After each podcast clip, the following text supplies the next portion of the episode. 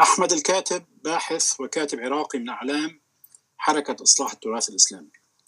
ولد في مدينة كربلاء التاريخية بالعراق عام 1953 حيث أنهى دراساته الحوزوية ثم قام بعدها بتدريس بحوث الخارج لمدة سنة. أحمد الكاتب من كوادر منظمة العمل الإسلامي التي أنشأها المرجع الراحل السيد محمد حسن الشيرازي والتي كانت مناهضة لحكم صدام حسين. حكم بالإعدام من قبل نظام البعث بسبب النشاط السياسي عام 1974 آه وأصدر أحمد الكاتب عدة كتب أثارت جدلا لم ينتهي حتى الآن في الأوساط الشيعية.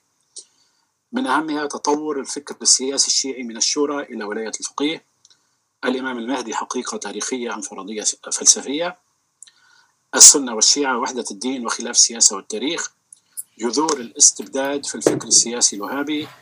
وآخر كتبه كان لماذا تفرق المسلمون الحقيقة والوهم في الخلاف الطائفي؟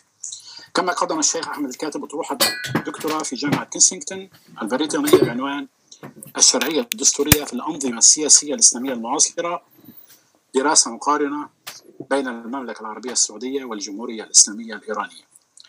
آه وبعد انتصار الثورة الإسلامية الثورة الإسلامية كان أحمد الكاتب من أوائل الذين عملوا في القسم العربي في الإذاعة العربية التي كانت تبث من عبدان وطهران إلى الأراضي العراقية.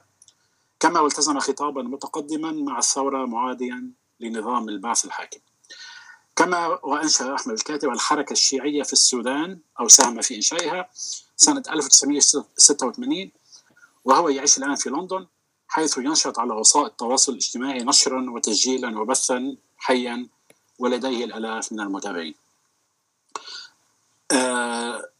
لو تفضلت يعني ممكن أنا أن أطرح السؤال الأول سيد حسين.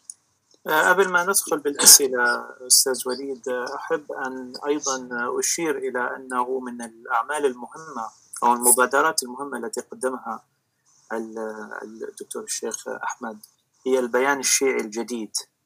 وهو موجود على موقعه سوف أضع الرابط على الشاشة بعد قليل.